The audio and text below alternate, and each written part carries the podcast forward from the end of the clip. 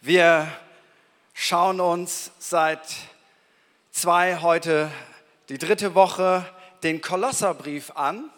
Und ich möchte darauf hinweisen, dass wenn wir so ein, seine Predigtreihe haben, dann bitte schau nicht nur eine Predigt einzeln isoliert an, sondern eine Reihe bedeutet, dass einmal das baut aufeinander auf und zweitens nichts davon sollte man isoliert sehen.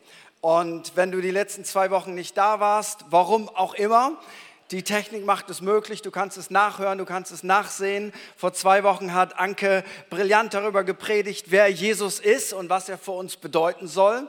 Das ist das Zentrum, weil wir sind die Kirche von Jesus. Wir sind nicht nur einfach ein netter Verein, hoffentlich sind wir nett, aber wir sind die Kirche von Jesus. Jesus ist das Zentrum, er ist die Mitte. Letzte Woche hat Chan darüber gepredigt, wer du bist in ihm dass du in Christus bist, dass Gott dich sieht in ihm. Du bist genauso geliebt, wertvoll, gerecht und heilig wie Jesus, weil du bist in Christus. Du hast das angenommen, was er für dich getan hat. Was für eine freisetzende Botschaft von Druck und Verdammnis und von Gerechtigkeit und Gnade. Und heute sprechen wir über Jesus, das Haupt der Kirche. Nächste Woche geht es weiter. Habt bitte im Kopf, nächste Woche haben wir Taufgottesdienst. Ich weiß nicht, ob irgendeiner sagt, oh, da wollte ich mich ja anmelden. Keine Ahnung, ob das noch geht, aber anmelden ist immer gut, weil wir haben regelmäßig Taufen. Das ist so dieses Setting, ähm, wie würde man heute sagen, Taufe ist dein Coming Out. Endlich weiß es jeder, du gehörst zu Jesus. Und zu viele Christen haben dieses Coming Out noch nicht gemacht, weil das irgendwie für sie zu peinlich ist. Ähm, aber ich will dir etwas sagen. Wir kommen an eine Zeit hinein, wo wir uns nicht entschuldigen für die gute Nachricht, wo wir uns nicht schämen für die gute Nachricht. Warum sollten wir uns für den besten Herrn aller Zeiten schämen? Also so, mach das deutlich, das ist deine offizielle Verlobung. Und was ganz wichtig ist heute, und ich verstehe das selber als Predigthörer. Es gibt so die Predigten, die sprechen dich direkt an, weil sie drehen sich um dich. Und das ist gut. Und es gibt Predigten so, so wie heute, ah, Jesus das Haupt der Kirche, was ist da so für mich drin? Aber ich will dir etwas sagen, substanziell ist das sogar noch wichtiger als da, wo es um mich und dich geht. Und deswegen, wir haben als Kirche eine DNA, die wir nicht verändern. Wir haben als Kirche Werte, die wir nicht verändern. Und wir haben als Kirche eine Theologie, die wir auch nicht verändern. Und warum, möchte ich dir heute erklären. Kolosser 1, Vers 18. Und er, Jesus, ist das Haupt der Gemeinde, das Haupt seines Leibes. Er ist der Anfang der neuen Schöpfung der Erste, der von den Toten auferstand, denn nach Gottes Plan soll er in allem den ersten Platz einnehmen.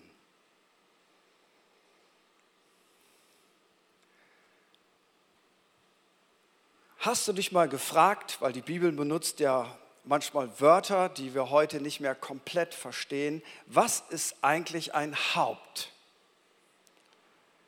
Haupt bedeutet folgendes: jemand, der an der Spitze steht, Führer, das ist uns in unserem Kontext ein bisschen ähm, schwierig, aber das bedeutet das, ein Führer, jemand, der an der Spitze steht, ein Anführer. Das biblische Wort Haupt, wir finden das übrigens auch in Epheser 5 in der christlichen Haustafel, das biblische Wort für Haupt meint auch Quelle und Ursprung. Ein anderes Wort, Offenbarung 1, Vers 8 ist Alpha und Omega. Im deutschen Alphabet würde man sagen A und Z, Anfang und Ende. Er ist der Erste und der Letzte, Offenbarung 22, Vers 13. Und Paulus macht hier deutlich, Jesus ist das Haupt der Kirche. Jesus ist der Anführer. Jesus ist die Spitze. Jesus ist die Quelle. Jesus ist der Erste und Jesus ist der Letzte. Jesus ist das Zentrum. Jesus ist die Mitte.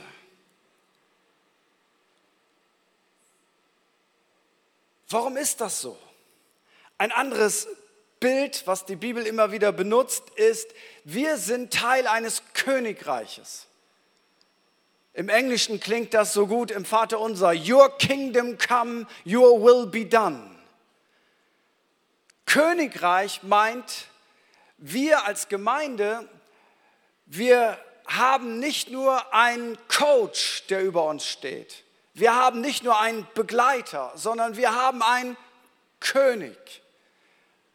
Ein Königtum ist heute nicht mehr die übliche Regierungsform, ähm, aber deswegen ganz einfach erklärt, in einem Reich, in einem Königreich, weil das meint, dass dein Reich komme, dein Königreich komme, bedeutet, dass der Wille des Königs geschieht. Wir beten das im Vater unser, dein Reich komme und dein Wille geschehe. Und wer ein bisschen Hebräisch kennt, Matthäus 6, Vers 10, ähm, der stellt fest, im Hebräischen gibt es ganz oft eine Wiederholung. Und zwar sagst du mit zwei verschiedenen Sätzen eine und dieselbe Sache.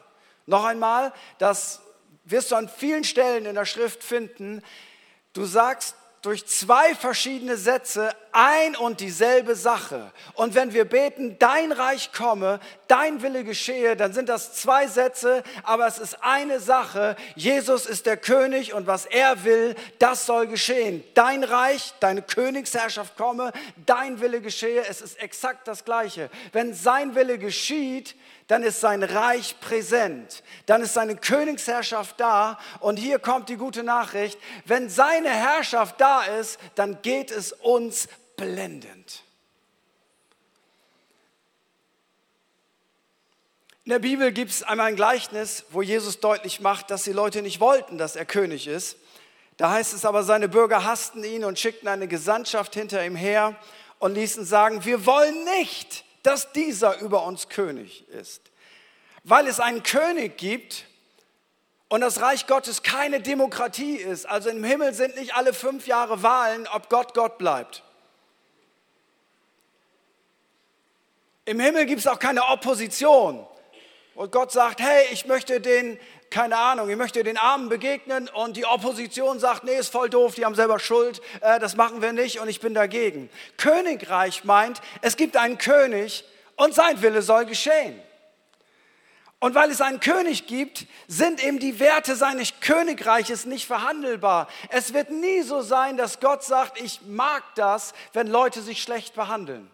Ich mag das, wenn Leute gemobbt werden, wenn Leute denunziert werden. Ich mag das, wenn Leute arm sind. Ich mag das, wenn Leute nicht geehrt werden. Ich mag das, wenn, Leute, wenn Leuten nicht mit Liebe begegnet wird. Das wird Gott nie ändern, weil die Bibel sagt uns, der König hat keine Liebe. Der König ist Liebe. Das wird sich nie verändern. Wir können nicht über die zehn Gebote verhandeln und uns heute fragen, ob sie noch gültig sind, weil der König hat das gesagt. Es wird sich nie verändern. Es bleibt. Wir können auch nicht über die Sexualethik des Königs verhandeln, als wenn wir entscheiden würden, was gut ist und was nicht gut ist für uns. Es geht im Königreich nicht darum, dass der Einzelne mit all seinen Gefühlen der Maßstab ist. Und hier kommt die große Erlösung, weil ich habe festgestellt, ich bin sehr wankelmütig. Ich gebe dir mal ein Beispiel wenn ich müde bin und wenn ich hungrig bin, dann werde ich komisch. Und ich will dir etwas sagen, ich habe noch genügend Speck auf den Rippen. Ähm, ich werde nicht sterben, wenn ich eine Mahlzeit verpasse. Ganz sicher nicht. Aber meine Gefühle sagen, wenn du jetzt nichts zu essen kriegst, dann wird das Leben ganz gruselig. Und dann kann das schon mal sein, dass meine Gefühle eben den Umgang mit meinen Mitmenschen beeinflussen. Kennt das irgendjemand? Schlafmangel, sage ich nur. Guck mal Eltern an, die acht Wochen nicht durchgeschlafen haben. Und dann sagst du ihnen, hey, ist alles gut, was willst du? Gefühle kommen und gehen. Manchmal reicht es, wenn meine Sinne ein leckeres Essen riechen und ich bin komplett absorbiert und denke, Kirche Fußball, alles ist mir egal. Alles, was ich will, ist das Essen. Aber weißt du, was das Gute ist beim Königreich? Jesus ist safe. Jesus verändert sich nicht. Jesus hat keine Gefühlsschwankungen. Jesus findet nicht heute das gut und morgen hat er sich weiterentwickelt und dann findet er eben das gut, sondern er ist der König. Er ist der Maßstab, er ist der Erste, er ist das Haupt, er ist der Herr aller Herren. Er ist König. Und das führt mich zu ganz einfachen Regeln und ich ich, ich sage dir mal diese einfachen Regeln, sag mir, ich bin simpel oder auch nicht, aber ich habe Folgendes verstanden nach 52 Jahren im Leben. Er ist Gott und ich bin's nicht. Sagen, was ist das für eine tiefe Erkenntnis? Das wusste ich schon. Aber weißt du was, wenn du das im Alltag verstehst, dass du nicht Gott bist, dass du nicht das Zentrum des Universums bist, dass es nicht dauernd um dich geht, was du denkst, was du empfindest, sondern du bist nicht Gott. Was für eine Befreiung. Was für ein gutes Wissen. Regel Nummer zwei, er bleibt Gott. Und Regel Nummer drei ist die Furcht des Herrn, der Respekt Gott gegenüber ist der Anfang der Weisheit. Wenn du weise sein willst, wenn du lebensintelligent sein willst, ist die Furcht des Herrn, der Respekt Gott gegenüber der Anfang deiner Weisheit. Aber das Denken, ich bin der Maßstab, was ich denke, was ich festlege, was ich möchte, das ist der Maßstab, ist streng genommen, wenn du es kalvinistisch siehst, ist das Götzendienst. Du machst dich mit deinen Gefühlen, mit deinem Denken, mit deiner Einstellung, machst du zu dem Zentrum, so ist es. Aber die gute Nachricht ist, keiner von den acht Milliarden Menschen auf dieser Erde ist der Maßstab. Jesus ist Anfang und Ende.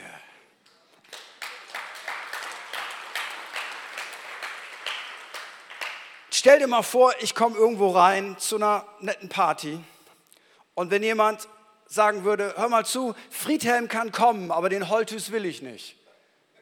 Würde ich sagen, wie soll ich das denn machen? Ich kann doch nur als ganzheitliche Person kommen.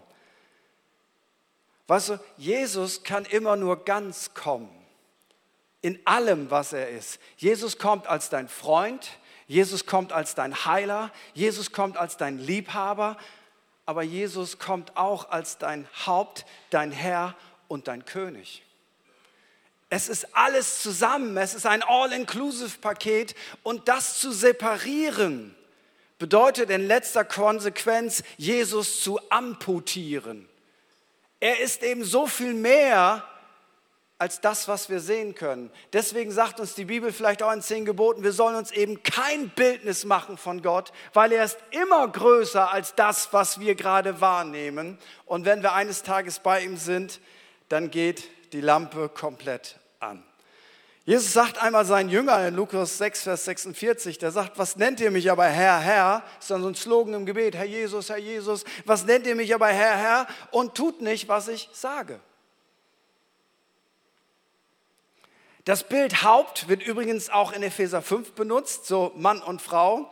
Und da sagt Paulus, Mann und Frau sind ein Bild auf Christus und die Gemeinde. Also hier hast du Mann und Frau, aber Paulus sagt, ich aber deute es auf Christus und die Gemeinde. Und in dem Bild sind wir halt alle die Braut.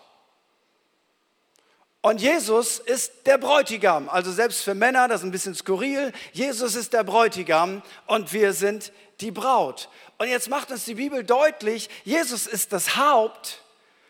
Und woran besteht sein Hauptsein? Worin besteht es, dass er die Braut liebt über alles bis zum Tod am Kreuz. Das ist die perfekte Form von Liebe. Ich liebe dich nicht nur, ich, ich übertreibe mal, weil du großartig aussiehst, weil du nette Beine hast, weil du einen tollen Humor hast, weil du so clever bist, weil du so intelligent bist. Ich liebe dich mit der höchsten Form von Liebe. Ich bin hundertprozentig dir hingegeben und wenn es mich mein Leben kostet, und das hat es ihn gekostet, dann werde ich alles geben. Das ist die höchste Form der Liebe, die das Haupt der Kirche für dich und mich, seine Gemeinde hat. Und der Gegenzug ist, wir als seine Braut unterordnen uns ihm als dem Haupt, weil er ist der, der nicht ein Diktator ist, Im Sinne von, jawohl, ich bin der König, stehen, aufstehen, Fahne ziehen, top, top, top. Sondern er ist Haupt als Liebhaber. Das heißt, sein Ziel ist es, dass die Braut, das bist du und ich, dass wir ohne Flecken sind, dass wir ohne Runzeln sind, dass wir aufblühen, dass es uns gut geht, dass wir sagen, wow, das ist ein großartiges Leben und das Haupt hat sich festgelegt, ich will, dass du aufblühst, ich liebe dich, ich bring dich nach vorne. Und ich beweise es, indem ich mein Leben für dich gegeben habe. Bleiben wir bei der Braut. Was wäre denn, wenn die Braut, es gibt ja auch Ehemänner, nee, gar kein Ehemann ist perfekt, aber es gibt Ehemänner, die sind ganz weit weg von perfekt und es gibt auch ganz gruselige Ehemänner. Auch das ist wahr, aber bei Christus ist es eben nicht so. Was ist, wenn, wenn die Braut ihren Bräutigam betrügt? Im Alltag würde man sagen, Ehebruch. Slang würde man sagen, weil die Bibel das Wort benutzt, deswegen benutze ich das auch, Hure. Altes Wort für eine Ehebrecherin, für eine Frau, die sich verkauft. Was wäre jetzt, wenn sich die Braut Christi verkauft und Christus nicht mehr das Haupt ist? Dann ist sie was? Dann ist sie eine Ehebrecherin. Kollektiv.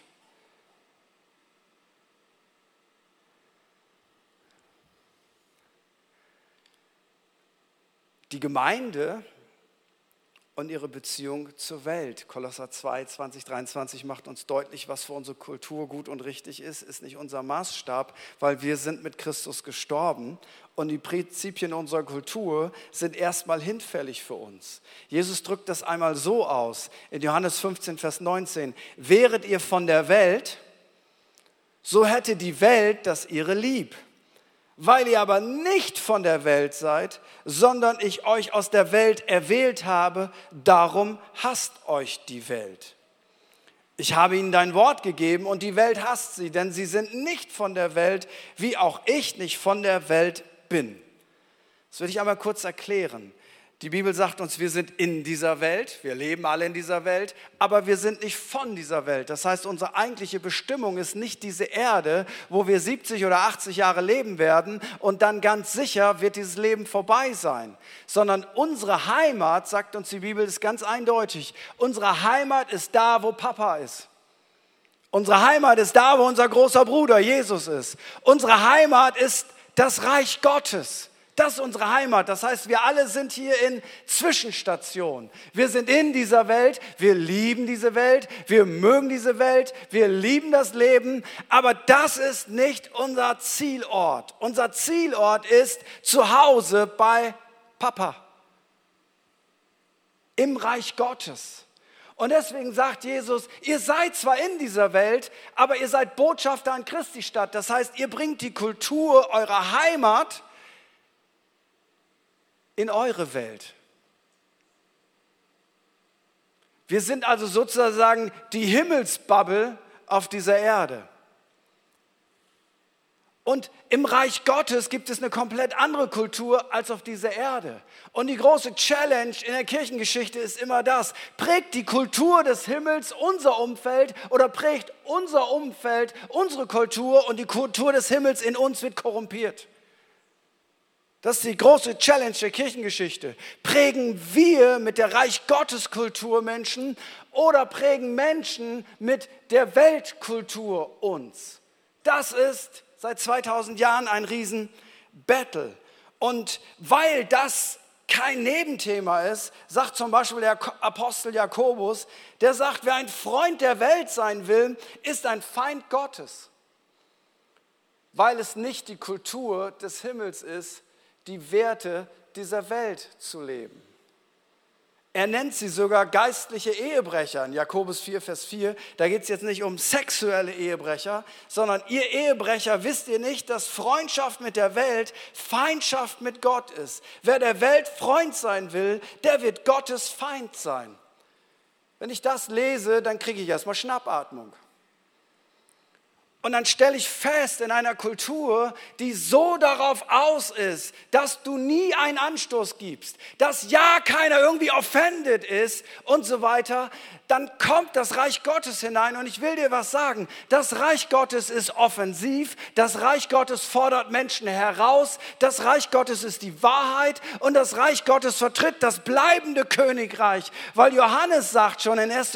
Johannes 2, Vers 17, diese Welt vergeht mit ihrer Lust. Wer aber den Willen Gottes tut, der bleibt in Ewigkeit. So, die große Challenge ist, hey, wir sind nicht dazu da, um den Beliebtheitspreis zu gewinnen, um bloß kein einen Anstoß zu geben, weil irgendjemand könnte uns doof finden. Die Bibel sagt uns, wir sind dazu da, Licht und Salz zu sein. Und Licht heißt, da ist Dunkelheit, da kommen wir rein, da kommt Licht rein. Salz heißt, das Fleisch verfault, aber wir salzen es und wir stoppen diesen Prozess. Die Kirche ist dazu von Gott berufen, eine prophetische Stimme, Prophet heißt glaube, Nabu für Gott reden, eine prophetische Stimme zu sein. Was würde Gott dazu sagen? Und in dem Moment, wo wir exakt das Gleiche sagen, was diese Welt sagt, dann haben wir Licht verloren, dann haben wir Salz verloren. Und Jesus sagt, wozu ist es dann noch Nütze? Und wir bringen nichts mehr in die Dunkelheit. Wir machen keinen Unterschied. Wir sind immer eine Parallelgesellschaft, wo eins klar ist. Die höchsten Werte, die wir haben, ist, du sollst deinen Nächsten lieben wie dich selbst und du sollst den Herrn, deinen Gott lieben von ganzem Herzen, von ganzer Seele, mit aller deiner Kraft.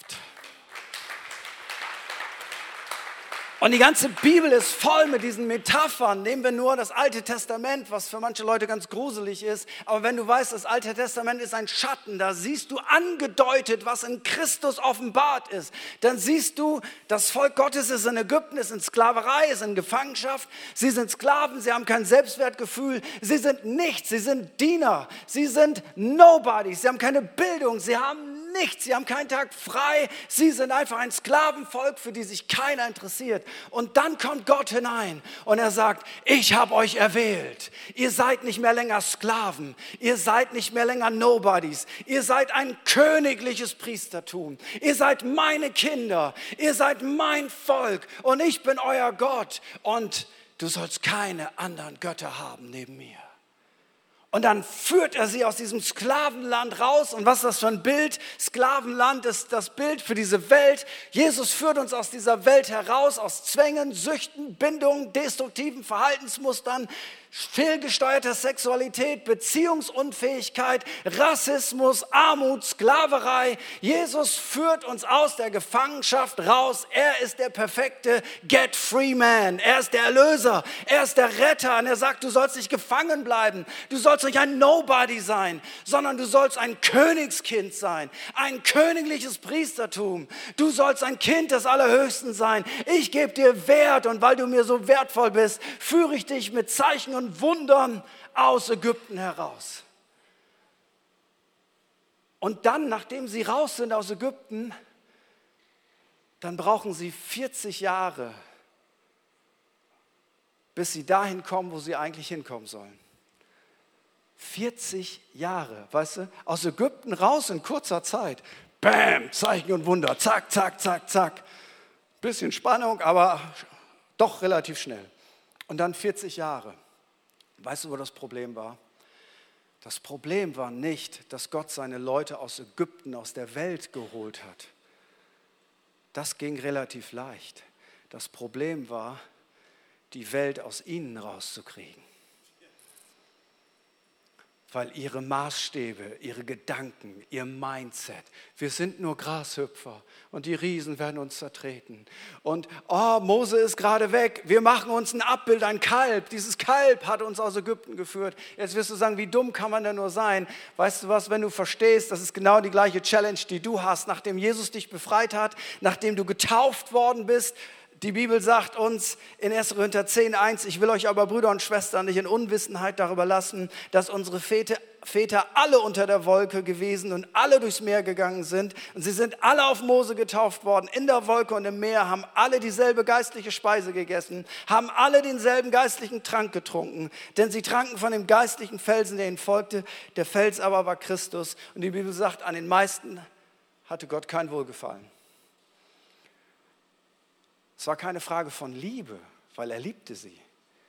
Wohlgefallen heißt, es war Gott nicht gelungen, so makaber das auch klingt, so easy die Welt aus ihnen rauszutransportieren. Freunde, und das ist mit ein Grund, warum ich Teil von einer Kirche bin. Weil wenn ihnen das so gehen konnte, dann kann es mir auch gehen. Deswegen brauche ich das Wort Gottes, den Heiligen Geist, meine Geschwister, meine Freunde, die mich darauf hinweisen. Ich sage es mal jetzt in alttestamentlicher Sprache.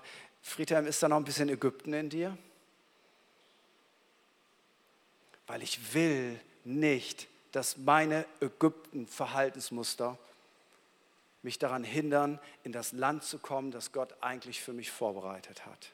Weil da ist so viel mehr aber in das so viel mehr kommen wir nicht hinein, wenn das alte Ägypten immer noch in uns ist. Deswegen haben wir sowas wie Get Free in der Kirche. Deswegen haben wir Kleingruppen. Deswegen verkünden wir das Wort Gottes. Weil das Ziel ist nicht rauszukommen aus der Welt. Du bist an Jesus gläubig, alles ist super, du bist getauft. Das Ziel ist, an den Ort zu kommen, wo Milch und Honig fließt, wo du das Leben hast, das Gott versprochen hat, im Überfluss. Aber du kannst das nicht bekommen, wenn dein Herz noch so sehr an der Welt hängt. Das geht einfach nicht. Weil unsere Bestimmung ist ein verheißenes Land. Und ich möchte einfach kurz sagen, hey, warum gibt mir das so viel Sicherheit, dass Gott so beständig ist, dass der König klare Werte hat? Unsere Kultur verändert sich nicht, Gott ver verändert sich andauernd, Gott verändert sich nicht. Ähm, ich sage dir nur mal ganz abstrakte Dinge, die heute jeder bekloppt findet. 1936 war es gab es ein Rassegesetz in unserem Land und nach diesem Gesetz war es Juden und Nichtjuden verboten zu heiraten. bereits geschlossene Ehen galten als nichtig. Jetzt wirst du sagen, was für ein beklopptes rassistisches Gesetz, Antisemitismus pur. Richtig, aber weißt du was? Es gab nicht eine Demonstration dagegen. Heute ist es ja sehr leicht zu sagen, die waren alle doof. Da zu sein und wenn die Masse das gut findet, zu sagen, das ist aber nicht das, was Gott will, das ist die Challenge. Heute können wir leicht Grenze niederlegen für irgendwelche Leute, die für ihre Meinung gestorben sind. Und manche, die meisten Leute aus unserem Mainstream denken, sie sind große Märtyrer, weil sie im Mainstream sind. Nein, das kann ja jeder. Für Werte aufstehen, wenn alle dagegen sind, das ist das Entscheidende. Es gibt auch heute interessante Gesetze. Ähm, es gibt ein Gesetz in Deutschland, dass Hunde dürfen keine Gebisse klauen. Es ist kein Witz, weil das ist nicht über die Hundehaftpflicht versichert, wenn ein Hund das Gebiss deiner Großeltern klaut. Das ist kein Witz. Es gibt ein Gesetz, das dir verbietet, das Kopfkissen als Waffe zu benutzen. Streng genommen könnten wir sogar, wenn die Kinder hier irgendwo ähm, Kinderfreizeit mit Kopfkissen, vorsichtig. Ich weiß nicht, wie es, ähm, ich weiß nicht, ob wir das Bild haben. Ich habe zwei Bilder von Thema Mode mitgebracht ein paar Damen aus den 60ern. Also wenn du richtig cool sein wolltest in den 60ern, sahst du so aus. Ah, ist doch nett, oder? Ich sage ja mal, schmeiß nichts weg, da kommt wieder. Wenn du in Trauer warst, dann gehen wir nochmal 100 Jahre zurück, dann musstest du so aussehen. Mit einer schönen Boa auf dem Kopf und alles in schwarz. Heute benutzt man vielleicht immer noch schwarz, aber das wäre total abstrakt. Äh, allein von der Ethik her, bis in die 70er Jahre wäre eine wilde Ehe eine Ehe gewesen, ohne dass man offiziell verheiratet gewesen wäre. Heute ist das komisch, wenn man heiratet. Bis heute, letzte Reste jüdisch-christlicher Kultur, wollen alle in Weiß heiraten, obwohl das Bild dahinter ein sehr anderes Bild ist als das, warum die meisten Leute in Weiß heiraten. Wörter, bis vor wenigen Jahren war das Wort toll ein Ausdruck für einen Zustand geistiger Verwirrung. Tollwut. Heute bedeutet, wenn ich sage, hey, das war eine tolle Predigt, ähm, bedeutet das wahrscheinlich, ich fand das gut. Das war ein tolles Fußballspiel, ein tolles Essen. Es bedeutet eigentlich ein Zustand geistiger Verwirrung. Oder hauen wir nochmal richtig auf den Putz, das Wort geil. Äh, hieß früher lüstern und geschlechtlich erregt. Heute heißt es einfach nur schön und großartig. Hey, voll geil. Wenn du jetzt eine Zeitmaschine hättest und du würdest diese Wörter dauernd benutzen, dann würden dir deine Großeltern an den Hals springen. Heute würde keiner mehr was dazu sagen, weil alles ist im Wandel. Oder mein Großvater war Soldat im Ersten Weltkrieg. Wenn du Bilder schaust, wie Deutschland auf den Ersten Weltkrieg reagiert hat, da muss man wirklich sagen, mit Fahnen, Pauken und Trompeten ist man in einen Krieg gezogen, den man wirklich gewollt hat. Und ich gucke mir heute die Bilder an und denke, wie bekloppt kann man sein, mit Pauken und Trompeten und Jubel und Fahnen äh, in einen Krieg zu ziehen. Ja, aber so war das damals. Und wenn du das nicht gut fandest, dann hast du echt Stress bekommen. Alles ist im Wandel. Und jetzt kommt die gute Nachricht. Matthäus 24, Vers 35, hier spricht der König. Himmel und Erde werden vergehen, aber meine Worte werden nicht vergehen. Glaubst du im Ernst, dass man in 2000 Jahren die Tageszeitung von heute lesen wird? Glaubst du im Ernst, dass irgendjemand die Sportbild in 2000 Jahren lesen wird? Glaubst du im Ernst, dass jemand den Spiegel, den Stern oder den Fokus oder den Kicker oder die Welt oder die Zeit oder die FAZ noch lesen wird? Ob diese Meinung irgendjemanden in 2000 Jahren interessieren wird? Das ist höchstens ein historisches Dokument, so wie wir heute Dokumente von vor 2000 Jahren anschauen und sagen, boah, die waren ja interessant drauf. Konntest übrigens auch im Römischen Reich, wenn du ein, ein Mädchen geboren hattest, dann konntest du es auch ziemlich problemlos töten, weil es ja nur ein Mädchen war. Das ist in vielen Teilen Indiens heute immer noch so. Und heute sagst du, wie, wie, wie können Menschen sowas machen? Ja, aber damals war das das Normalste auf der Welt, auch wenn es nicht normal ist. Aber weißt du was? Jesus hat vor 2000 Jahren gesagt, als Haupt der Kirche, als König aller Könige, der Himmel und die Erde werden vergehen. Aber ich verspreche euch eins, meine Worte werden nicht vergehen, weil Hebräer 13, Vers 8 sagt, Jesus Christus ist und bleibt derselbe. Gestern, heute und in alle Ewigkeit. Er ist der Fels der Zeiten. Wenn du darauf dein Leben baust, das wird sich nicht verändern, das wird sich nicht das wird sich nicht verschieben. Und deswegen, Kirche, möchte ich uns Folgendes sagen. Lass uns doch bitte aufhören, dass wir alles versuchen, um bloß nicht anstößig zu sein, weil wir kriegen dann Ärger, irgendjemand schreibt was Blödes und, und, und das wollen wir ja nicht und so weiter. Hey, lass uns doch ein bisschen Resilienz bauen. Niemand von uns geht für sein Glauben ins Gefängnis, niemand von uns wird geschlagen, niemand wird verprügelt. Wir leben in einer Demokratie, wir leben in Glaubens- und Meinungsfreiheit. Und warum sollten wir nicht mit leuchtenden Augen sagen, ja, ich habe einen König aber ein König, der ein dienendes Herz hat und der will, dass ich aufblühe. Und ich vertraue ihm, dass er es besser mit mir meint als ich selber. Und das ist das, was ich nach über 30 Jahren Leben mit dem König sagen kann. Er hat es besser mit mir gemeint, als ich das jemals hätte mir selber erdenken können. Er ist gut, gut, gut. Er ist wirklich gut. Er ist sehr gut. Er ist der beste König, den ich mir vorstellen kann. Und jetzt möchte ich die, zum Finale der Predigt, möchte ich die Ariane bitten, nach vorne zu kommen. Und sie macht das das erste Mal. Können wir ihm einen richtig, ihr einen richtigen Jesusmäßigen Applaus geben? Sie ganz freundlich angucken, weil Gott sie total lieb hat. Ariane, ich starte mal mit etwas Spektakulärem, aber unspektakulärem. Was empfindest du als deine Berufung von Gott?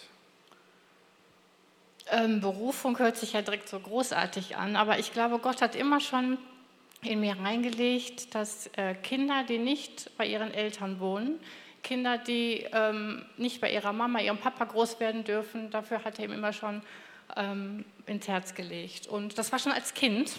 Ich habe tatsächlich als Kind schon ein Buch darüber geschrieben, dass Gott mir eines Tages ein Kind vor die Tür setzen wird. Wow. Und im Nachhinein würde ich sagen, es ist in Erfüllung gegangen. Genau. Dieses Buch, als ich als neun oder zehn Jahre alt war ich. Und es ist passiert. Genau das so. ist wie so ein roter Faden in deinem ja. Leben. Und man sieht ja auch den König dahinter. Er liebt Kinder. Er liebt die, die, die Witwen und die Waisen, sagt die genau. Bibel. Und er hat dich schon ganz früh darauf vorbereitet. Und du hast es irgendwie auch umarmt, du hast es von Gott her gespürt. Jetzt gab es allerdings ein paar Probleme, dass du diese, ich nenne es mal Berufung, Pastorenslang, verzeih mir bitte, ähm, dass du diese Berufung nur ganz schwer leben konntest. Sag doch mal, was stand dir denn im Wege, diese Berufung zu leben? Ja, zuerst war es so, man macht, lernt einen Beruf und dann habe ich auch ähm, geheiratet und ähm, wir haben fünf wunderbare Kinder bekommen. Die standen alle nicht vor der Haustür. Die das ist alle, gut. Ja, genau. Danke, dass du sagst. ja, genau. Und, ähm, aber irgendwann kam dieser Wunsch, der ganz lange nicht mehr präsent war, äh, in mein Herz wieder.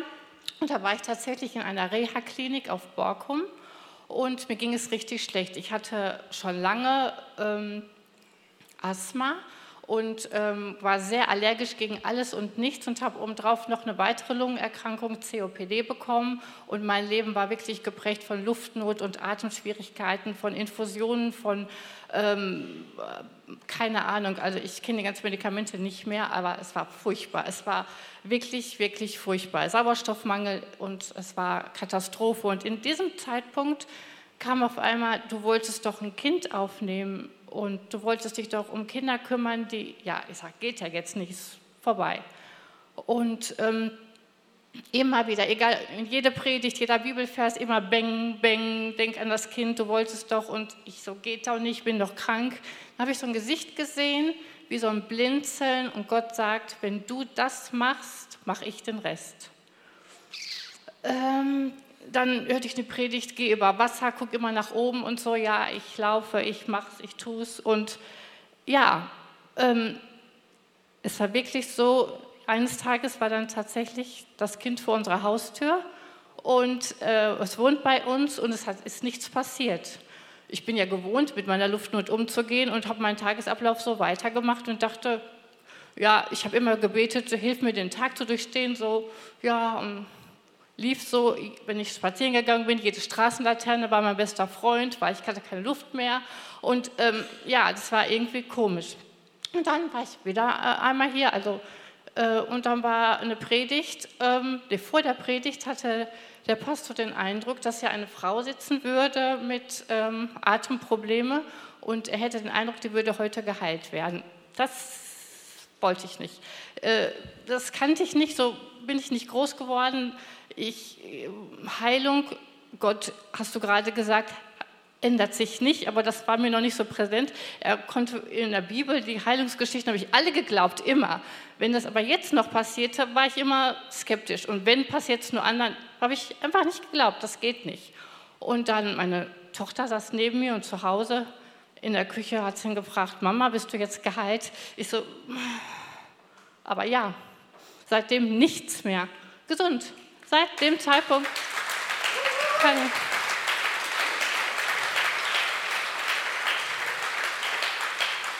Aber da war doch noch ein Fersensporn. Ja, der kam später. Das Baby äh, fing an, nachts an zu schreien. Und ich musste nachts aufstehen. Und wenn man Fersensporn, kennt das jemand? Furchtbare Schmerzen, wenn man gelegen hat, aufstehen muss. Ich musste nachts Fläschchen vorbereiten, konnte kaum laufen. Wieder eine Predigt, äh, wieder vor der Predigt. Der Eindruck, heute sitzt hier eine Frau, rechter Fuß, Entzündung drin, wird heute geheilt.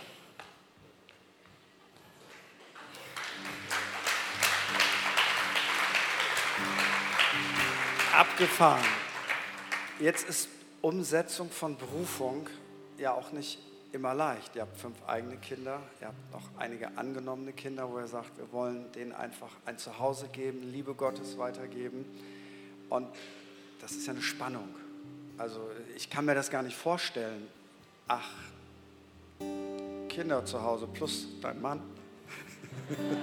also neun. Ähm. Das Nein. war nur ein Scherz, war nur ein Scherz. War nur ein Scherz. Ähm, ist dem Alter geschuldet. Ähm, und in dieser Spannung hast du ein extremes Erlebnis gehabt. Ja, das war vor ungefähr einem halben Jahr.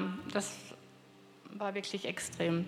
Das war eine Nacht hinter mir, wo ich echt gedacht habe, wir haben jetzt mittlerweile drei Pflegekinder und es ist gelebter Wahnsinn manchmal. Es ist einfach der Hammer, weil die haben so vieles Schweres erlebt und das immer aufzuarbeiten. Jeden Tag wieder fangen wir bei Null an. Und die Nacht war ganz katastrophal. Mir ging es überhaupt nicht gut. Ich fühlte mich zerbrochen. Ich hatte Angst, dass ich zerbrechen würde an der Berufung. Ich hatte Angst, dass unsere Familie zerbrechen würde an dem, was äh, bei uns los ist. Und ich stehe morgens auf, ich bete noch mit einer Gehirnhälfte, Frauen können das, bete ich noch ähm, so, gehe runter und will Frühstück vorbereiten. Und mir war am Tag vorher ein Honigglas hingefallen und ich habe es aber nicht weggeschmissen. Ich kann Lebensmittel nicht gut wegschmeißen. Ich möchte das Honigglas aber heute Morgen dann doch wegtun, weil damit sich keiner noch an den Scherben schneidet. Das hätte mir jetzt noch gerade gefehlt. Ich hatte eine Verletzung an der Hand von dem Aufsammeln des Honigglases. Es war so kaputt, aber in sich noch zusammen durch den Deckel. Ich will das Honigglas aus dem Schrank nehmen um es wegzuschmeißen, das kaputte Honigglas. Und ich bete, dass wir nicht kaputt gehen. Ich bitte um ein Zeichen von Gott. Herr, zeig mir, dass wir an meiner Berufung nicht kaputt gehen. Herr, zeig mir, dass es richtig ist, was ich hier tue, was ich hier mache. Und ich nehme das Honigglas aus dem Schrank und das Honigglas ist nicht mehr kaputt, es ist ganz. Ja.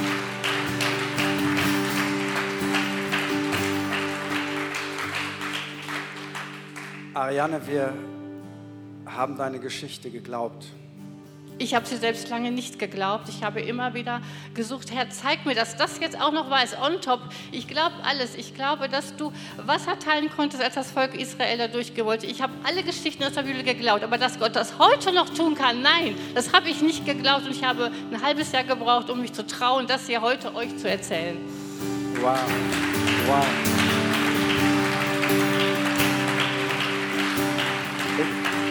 Ich habe eine letzte Frage an dich.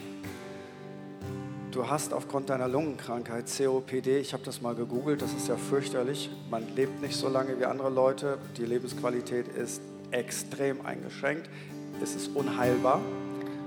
Äh, du siehst sehr gesund aus, du hast einen Behindertenausweis gehabt. Was hast du denn mit dem gemacht? Das war ein Geheimnis, was ich damit mache. Und du wolltest den abgeben? Ich wollte ihn abgeben. Hier steht drauf, er ist immer gültig, er wird nie gültig, unbefristet. Man kann in Deutschland keinen Behindertenausweis, wenn er einmal unbefristet ist, abgeben. Jetzt bist du nicht mehr gehandicapt, so sagt man heute, und hast trotzdem den Ausweis. Ich würde sagen, lebenslang frei parken, Preis dem Herrn. Wollen wir zusammen aufstehen? Und wir wollen Folgendes machen. Wir werden jetzt direkt nach der Predigt, werden wir Gebet mit euch anbieten. Unser Team ist schon da und auch Ariane wird ausnahmsweise heute mitbeten und wir werden Folgendes tun. Wenn du heute hier bist und du hast chronische Kopfschmerzen. Das ist das, was ich vom Gottesdienst empfunden habe. Ich kann das medizinisch nicht ausdrücken, aber es war so wie, als wenn die Adern zu klein sind und zu wenig Blut und Sauerstoff transportiert wird und Gott wird das weiten. Wenn du einen Fersensporn hast, wenn du Asthmatiker, Asthmatikerin bist, Luftprobleme hast, äh, Lungenprobleme, wie auch immer, dann wollen wir ganz besonders für dich beten. Aber auch wenn du sagst, hey, die Predigt war für mich herausfordernd, ist, ist das wirklich so?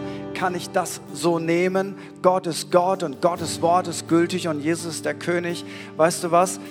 Jede Frage ist erlaubt, aber manchmal ist es so gut, wenn man diese Frage an Jesus direkt stellt. Und das darfst du mit den Betern tun. Es ist egal, was in deinem Kopf gerade da ist. Und wenn du gerade durch eine schwierige Zeit in deinem Leben gehst, dann wollen wir auch gerne mit dir beten. Und ich möchte einfach, dass wir für einen kurzen Moment einfach im Glauben etwas freisetzen, was Gott unter uns tun will. Vater, und wir beten heute ganz besonders für Menschen mit chronischen Kopfschmerzen. Wir beten für Menschen mit Fersensporn, mit Asthma, mit Lungenproblemen, mit Migräne. für Menschen in diesem Spektrum. Und wir beten, dass das, was Ariane erlebt hat, dass das nicht eine einmalige Sache ist, sondern dass es eine erste Frucht ist von ganz vielen. Und wir beten, dass Heilung fließt in das Leben von den Menschen hinein, die mit diesen Herausforderungen zu tun haben. Und auch online, wenn dich das online betrifft, du sagst, wow, ich bin nicht vor Ort. Erstens, du darfst immer vor Ort kommen. Zweitens, Gott hat kein Problem mit Entfernung, dann leg dir doch einfach da jetzt die Hände auf, da wo du bist und geh mit uns gemeinsam jetzt in diese Lobpreiszeit hinein. Wenn du hier vor Ort Gebet möchtest, unser Team steht bereit, Ariane steht bereit, sei einfach mit am Start und online. Steh einfach auf, leg deine Hand an die Bereiche, wo du sagst, boah, das ist eine Challenge. Und lass uns in die Gegenwart Gottes gehen, weil die Gegenwart Gottes verändert alles.